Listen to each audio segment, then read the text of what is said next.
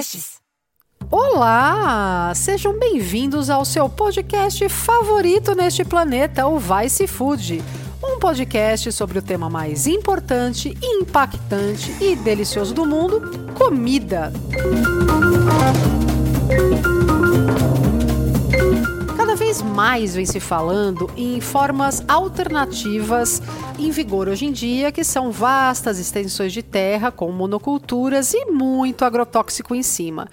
Está sendo cada vez mais falado porque este modelo atual é insustentável, já está provado, ele não alimenta todas as pessoas, ele não alimenta todos os animais de criação, existe um desperdício absurdo, contaminação de terra, de ar, desmatamento, etc, etc e tal. Então a gente tem que entender mesmo o que é a produção orgânica, agroflorestal, biodinâmica, agroecológica, entre outras, para realizar que existem formas, sim, diferentes da atual, de produzir comida para todos os seres humaninhos sem destruir o planeta neste processo. Só que para isso eu gostaria de dar um recado antes, a gente tem que mudar grandemente a nossa forma de consumo de comida, principalmente diminuir grandemente o consumo de alimentos derivados de animal. Por quê? Porque quando a gente fala de monoculturas, especialmente de soja e milho, a gente está falando de plantações que têm milhões de hectares no Brasil, nos Estados Unidos e em alguns outros países, é, que majoritariamente vão parar no estômago de animais que depois vão parar no nosso prato. Quase 70% da soja, que nós somos os maiores produtores e exportadores, acaba virando ração animal. Quase 50% do milho acaba virando ração animal. Então a gente está aí destruindo pampa, destruindo cerrado, destruindo Mata Atlântica, a Amazônia para alimentar bicho e para colocar bicho, no caso da Amazônia, que está virando pasto. Então, existem outras formas, sim, completamente possíveis de alimentar todos os habitantes do planeta, coisa que hoje não acontece, é sempre bom dizer. Todo esse pacote tecnológico, toda essa quantidade avassaladora de agrotóxico que a galera diz que, nossa, isso vai salvar o mundo da fome. Não salvou o mundo da fome, levou o mundo à beira de uma poluição quase sem ponto de retorno. Existem muitos é, contras e poucos prós dessa revolução verde, que é esta forma de plantar altamente tecnológica, com sementes modificadas e pacotes de agrotóxicos, pesticidas e herbicidas. Então, vamos falar das diferenças entre as outras maneiras de produzir comida. E eu queria começar pela orgânica. Muita gente me pergunta é, dá para confiar no orgânico? O que, que é orgânico? É o seguinte: o orgânico ele pode ter aplicação de produtos químicos. Quando você pensar químico é qualquer coisa na vida, desde que sejam não sintéticos é, como um inseticida com função de repelir ou atrair determinados insetos, fungicidas à base de sulfato de alumínio e enxofre. É, existem os produtores que são chamados de insumeiros, que usam e abusam dos insumos, e tem os produtores que fazem práticas de outra maneira, sem usar insumos que é plantar plantas amigas próximas, então plantas que repelem praga uma da outra ou que tiram e deixam no solo micronutrientes necessários uma à outra. É, o manejo orgânico não é só uma questão de não ter agrotóxico, tá? Eu vou falar algumas coisas que existem para ter uma certificação orgânica e depois eu falo como que se certifica. Quando eu, por exemplo, sou produtor de batata convencional, né, e quero ser orgânico. Então existe um plano de conversão que são alguns anos eu plantando, né, no caso o produtor, é, tirando esse agrotóxico para descontaminar solo e nascentes de água. Isso tudo é com análise laboratorial. Tem que ter uma adubação orgânica, que é com esterco animal e restos vegetais, nada de adubo sintético. É, tem que se levar em conta na produção orgânica os aspectos ambientais. Então, tem que se proteger o meio ambiente, tem que se proteger nascentes, caso a propriedade tenha nascente. Uh, os controles de pragas e doenças é, não podem ser, de novo, sintéticos, eles têm que ser naturais, seja com óleo de nim, seja com a introdução de um inseto que mate larva. É, as mudas e sementes também precisam ser orgânicas. As origens do, do, animal, né, se caso for um animal, uma carne orgânica, um ovo orgânico, o animal precisa ter uma alimentação orgânica, precisa ter acesso à área externa. As pólices de bem-estar animal são muito mais rígidas para o orgânico do que para o convencional. É, mas não só sobre isso que eu queria falar, não. Eu queria falar sobre a questão de como se tira um selo, né? Como se tira o selo de orgânico? Como se coloca ali aquele selinho comprovando que é orgânico? Eu já adianto. Não é fácil de fraudar, não é um monte de gente que frauda. Esse mito foi criado muito também pelos convencionais, né? Porque aquele mito do ah, não adianta comprar orgânico porque você nem sabe se é orgânico de verdade. Então, isso é, é meio que um. Não digo que é fake news, porque tem gente escrota em todo lugar, mas é muito raro de acontecer, tá? Então vamos falar do selo, né? Como tem três meios de um produtor ser certificado orgânico no Brasil. O primeiro é auditoria através de certificadoras, o segundo é o sistema participativo de garantia e o terceiro é a venda direta. No sistema de certificadora, é uma empresa né, responsável por auditar os produtores em todas as fases do processo, algumas vezes por ano, para certificar que tudo o que precisa na lei para ser orgânico esteja sendo feito para que se possa tirar esse selo. As certificadoras, por sua vez, elas são também auditadas todos os anos pelo Inmetro e pelo Ministério da Agricultura para garantir que elas não deem um jeitinho de dar selo para quem não é orgânico, né? A certificadora, ela tem profissionais como agrônomos, veterinários ou técnicos, técnicos de alimento, engenheiro químico, engenheiro de alimento, que ficam tanto no campo quanto no escritório. Né? Algumas certificadoras que vocês devem conhecer, a IBD, a Ecocert, é, Instituto Chão Vivo de Avaliação de Conformidade, são cerca de nove certificadoras no Brasil autorizadas a emitir esse selo de orgânico. Agora, as coisas mais legais são agora, no sistema participativo de garantia. O que, que é isso? São cooperativas cadastradas no Ministério da Agricultura que têm os seus próprios produtores vistoriando uns aos outros e se autocertificando. E esse processo de autocertificação também é auditado pelo Ministério da Agricultura, mas não tem certificadora no meio.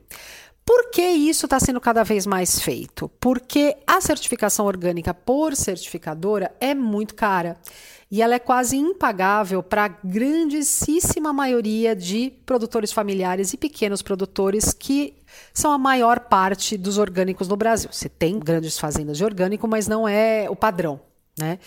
E tem a terceira forma, que é o sistema de venda direta que uma associação de produtores é, vende direto o seu produto para o consumidor, numa feira, enfim, é, num processo que é auditado pelo Ministério da Agricultura mas não tem direito do uso ao selo. Então, ele vai ter um papel que diz que ele é auditado e que ele é orgânico, só que ele não pode ter o selo na embalagem. Agora, você não me pergunte exatamente por quê, porque é uma questão muito jurídica e eu teria que chamar um advogado, que não é, acho que, o caso agora, não é verdade? Mas umas outras coisas, né? Quais são as práticas mais comuns no processo de plantio de produtos orgânicos? Existe algo que é obrigatório na produção orgânica, que é o rodízio de culturas e a diversificação de espécies nos canteiros. O que acontece? Quando você planta a mesma coisa sempre naquele pedaço de solo, aquele solo vai ficando deficiente. Né? É, porque eu também não sabia isso, fiquei sabendo há alguns anos, né? Porque eu não sou agrônoma. É, cada planta que se põe num solo, ela deixa determinados nutrientes e tira determinados nutrientes da terra. Quando você coloca só uma planta, ela só vai deixar os mesmos e tirar os mesmos. Então tem um desequilíbrio. No processo orgânico de produção, a ideia é rotacionar essas culturas. Então, sei lá, você colhe alface, depois planta berinjela depois planta arroz. Eu tô chutando, tá? Essas rotações de cultura, elas têm um sentido agronômico de quais micronutrientes essas plantas estão tirando e deixando no solo. E também tem a questão da sazonalidade, né? Quando você planta é, legumes, verduras, etc. e tal, Na sua estação, eles dão muito menos praga, eles consomem muito menos água, eles produzem numa quantidade muito maior. Então, não é obrigatório por lei plantar dentro da sazonalidade, mas muitos produtores orgânicos fazem isso porque é sensato, né? E é como a natureza funciona. Tem outra coisa muito legal na plantação orgânica, se você já foi alguma certificada. Nas lavouras tem assim uns cordões, né, de contorno de, com várias plantas que eles ajudam a proteger a plantação de pragas, de doenças, inclusive de é, polinização cruzada vindo de outra, sei lá, se o cara plantar milho orgânico é, e o vizinho dali de 4 quilômetros plantar milho convencional. Essas plantas, elas servem meio como um quebra-vento e elas também protegem é, o solo contra erosão. E o orgânico também, ele muitas vezes pratica o plantio direto, que é o quê? É você plantar logo em cima do resíduo do cultivo que tinha antes, sem passar trator. Para quê? Para não compactar o solo. Existem muitas pequenas minúcias assim do que é uma plantação orgânica, mas para se ter assim, um grosso da ideia é não se usa insumos sintéticos, né? não se usa agrotóxicos, mas pode se usar sim, insumos orgânicos, que são insumos biológicos.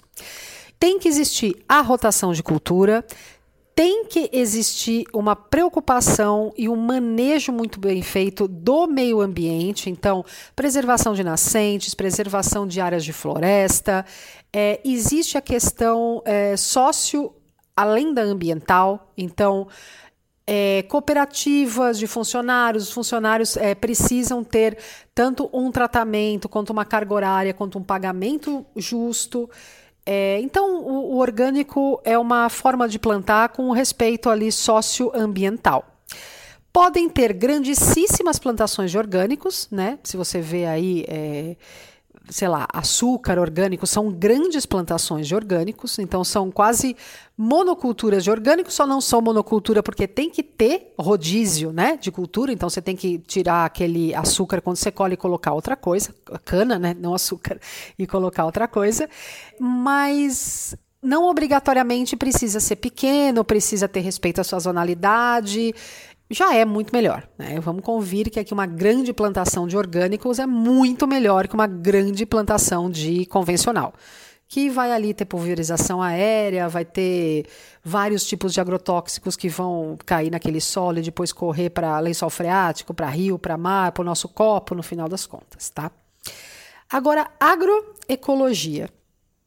O que é agroecologia? O episódio passado, quando eu falei do MST, a gente falou muito em agroecologia. Né? Agroecologia, ela parece, mas não é orgânico, tá? São coisas diferentes. A agroecologia é uma vertente agronômica que engloba técnicas ecológicas de cultivo com sustentabilidade social. É, de um jeito mais fácil. O termo agroecologia ele pode ser entendido como uma disciplina científica, uma prática agrícola ou como um movimento social e político. A agroecologia não existe assim isoladamente. Ela é uma ecologia dos saberes composta tanto por conhecimentos científicos quanto por saberes populares e tradicionais, provenientes das experiências dos agricultores familiares, de comunidades indígenas, camponesas e quilombolas. Então, é, é uma produção limpa, né? não se usa agrotóxico, só que também tem uma questão muito importante dos saberes tradicionais dos é, produtores daquela área que está sendo feita aquela plantação. Então, se é uma comunidade quilombola, são também vai ser plantado alimentos tradicionalmente consumidos por eles, com práticas tradicionalmente é, feitas por eles de geração para geração. Ela é uma forma de agricultura sustentável, digamos assim, né? Que ela vai retomar ali essa concepção agronômica de muitos plantios por área, né? Porque se der, por exemplo, ah, deu uma praga num plantio, você tem todos os outros para se alimentar. É, de novo, a questão das plantas amigas, então saberes tradicionais de quais plantas vão melhor com o que, quais fazem é, as outras crescerem melhor. Então, existe também essa preocupação de não se perder os saberes tradicionais da população que está fazendo aquele plantio. Então, quando se fala de agroecologia, a gente está falando de uma forma de conhecimento que vai adicionar biodiversidade àquela região, porque na agroecologia não existe monocultura, é sempre multiculturas, né? É, são vários cultivos de vários, é, seja hortifruti, seja grãos, seja que tenha animal junto para você produzir o seu próprio adubo, né? O esterco que vai virar adubo. É, não vai ter transgênico esse manejo, né, quando a gente fala do manejo agroecológico, a gente já pressupõe né, que a agroecologia é uma agricultura orgânica, que emprega tecnologia limpa, mas que também é, agrega nisso a questão obrigatória da multicultura, então, vários alimentos plantados no mesmo lugar, com a preservação dos saberes das pessoas envolvidas, com a adição da tecnologia e da ciência. Né? Não é porque a gente preserva os saberes que a gente vai ignorar é, práticas é, modernas de, de plantio. Então, se a agricultura orgânica, por exemplo, veio desenvolvendo sementes mais fortes, é, não estou falando transgênica, tá? Estou falando de seleção natural de sementes, você vai usar aquilo, porque aquilo vai ajudar você, inclusive, a alimentar melhor a sua comunidade. Então, de acordo com o livro Dialética da Agroecologia, esse é um dado muito legal, a produção agroecológica ela tem capacidade de produzir entre 6 e 10% a mais do que a forma atual do grande agronegócio. E ela é muito mais limpa e muito mais barata. Limpa porque ela não usa agrotóxicos, porque ela não usa pesticidas, herbicidas e muito barata, mais barata justamente pela mesma questão, né? Mas, mesmo sendo mais produtiva, a agroecologia ela não foca só nisso, né?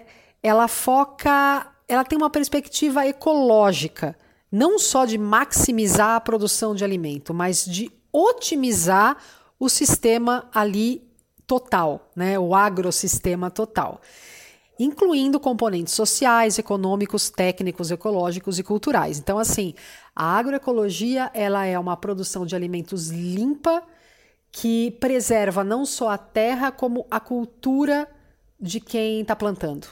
Né? Isso que é muito legal. Essa é a grande diferença da agroecologia para produção orgânica.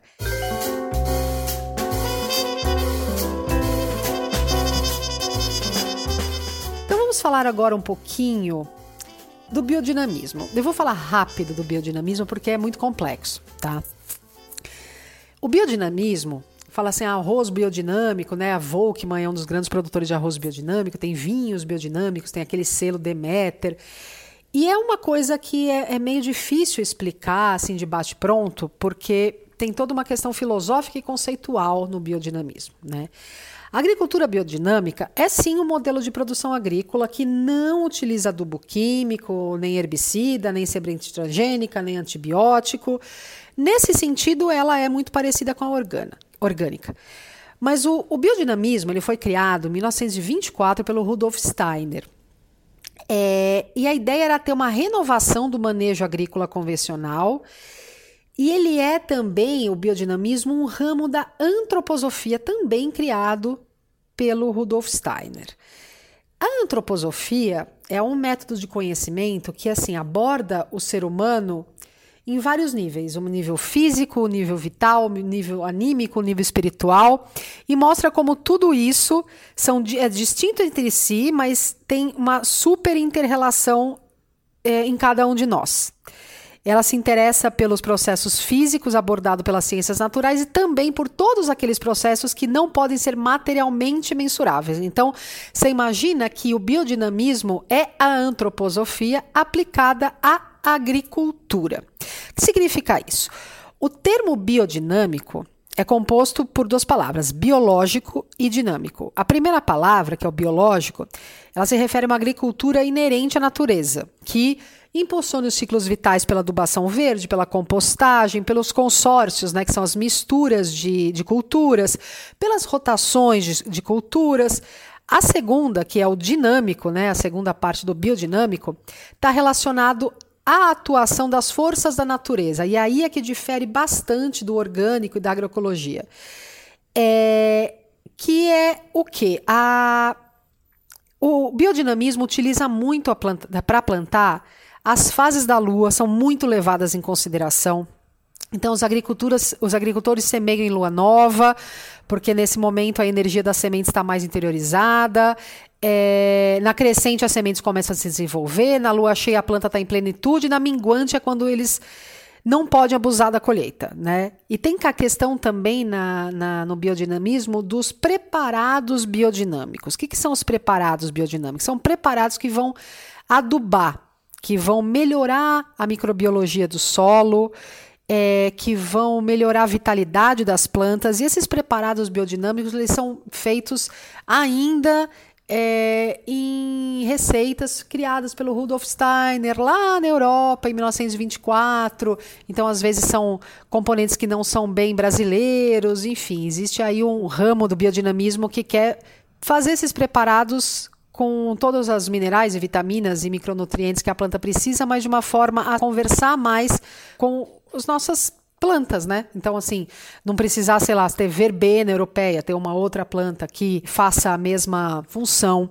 Então, assim, o biodinamismo é uma produção orgânica, mas que segue a antroposofia e que, entre outras coisas, é, usam esses preparados e colhem e plantam é, muito determinados pelas fases da Lua, entre outras coisas, tá? É uma super simplificação só para a gente ter uma vaga noção do que é cada coisa. Se vocês se interessarem, eu posso fazer um episódio só sobre biodinamismo, daí falando com é, um agrônomo biodinâmico.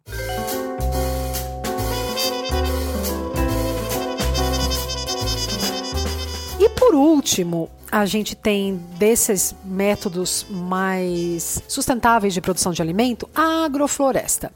Eu já visitei algumas agroflorestas e é muito legal porque você não entende direito o que está acontecendo ali a hora que você vê. Você vê assim, uma fileira certinhas de árvores que vão né, ser colhidas para madeira, e depois a fileira certinhas de bananeira, e depois fileiras certinhas de outra coisa. Você fala, caramba, por quê?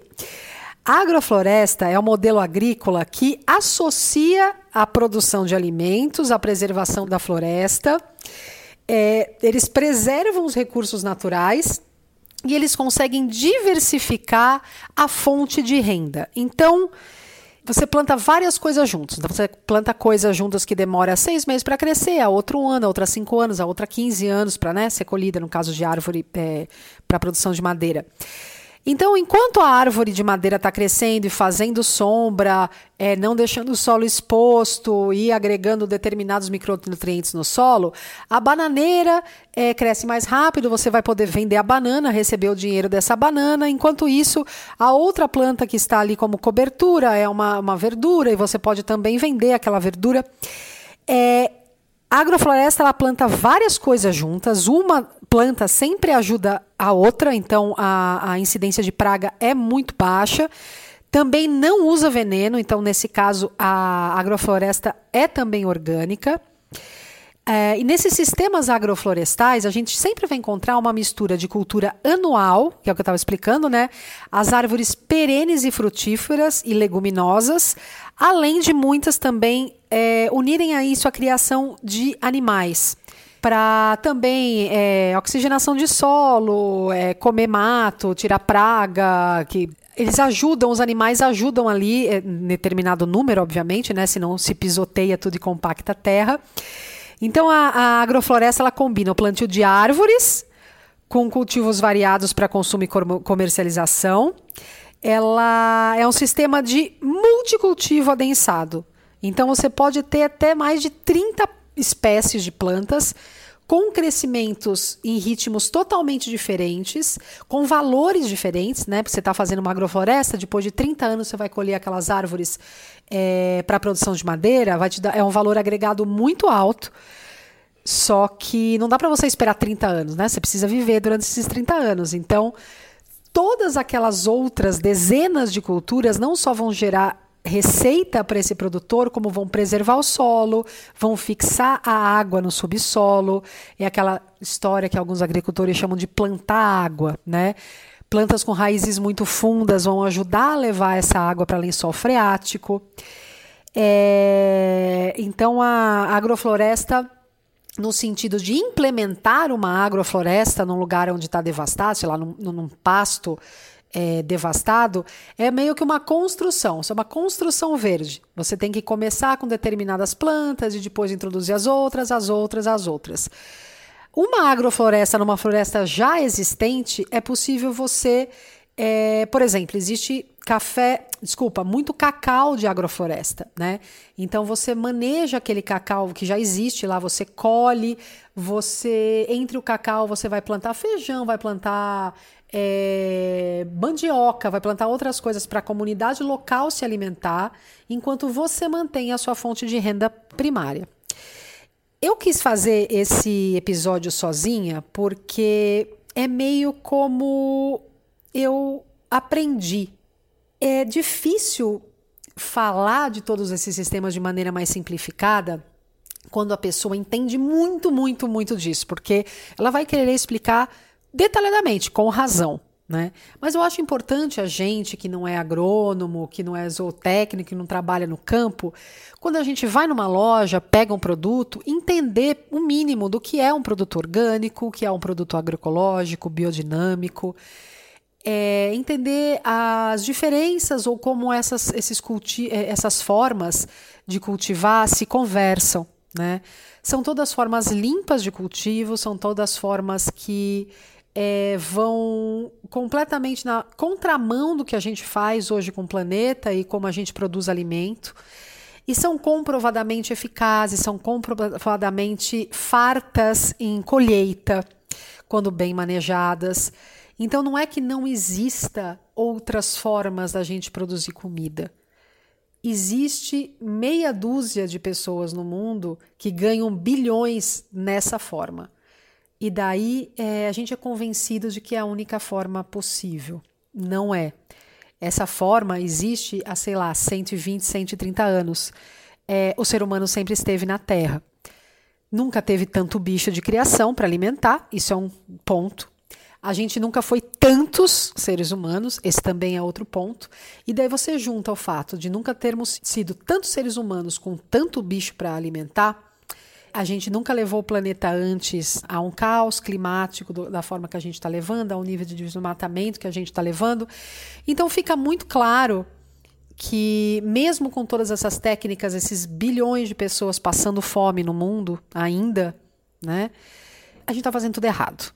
Né? Se a gente estivesse fazendo tudo certo, a gente não estaria com todos esses problemas gigantescos e que majoritariamente nascem da produção de comida. A gente tem aí também grandes problemas na geração de energia, só que a comida tem um impacto muito maior. Né? O, o sistema agropecuário do mundo emite muito mais, mas tipo muito mais, gás de efeito estufa do que todo o sistema de transporte do planeta. Né? Existe outra forma de comer, existe outra forma de plantar, existe como sim a gente alimentar todas as pessoas e ninguém passa fome. O que não existe é vontade econômica e política de quem toma as decisões. Por isso que pressão da sociedade civil é tão importante. Por isso que informação é tão importante. A gente só muda as coisas quando a gente entende o quão errada elas estão. Este foi mais um Vai Se Food. Siga a gente no Instagram, arroba. Siga também, se você quiser, euzinha, arroba Aileen Aleixo. E como eu sempre digo, o que comemos molda o mundo.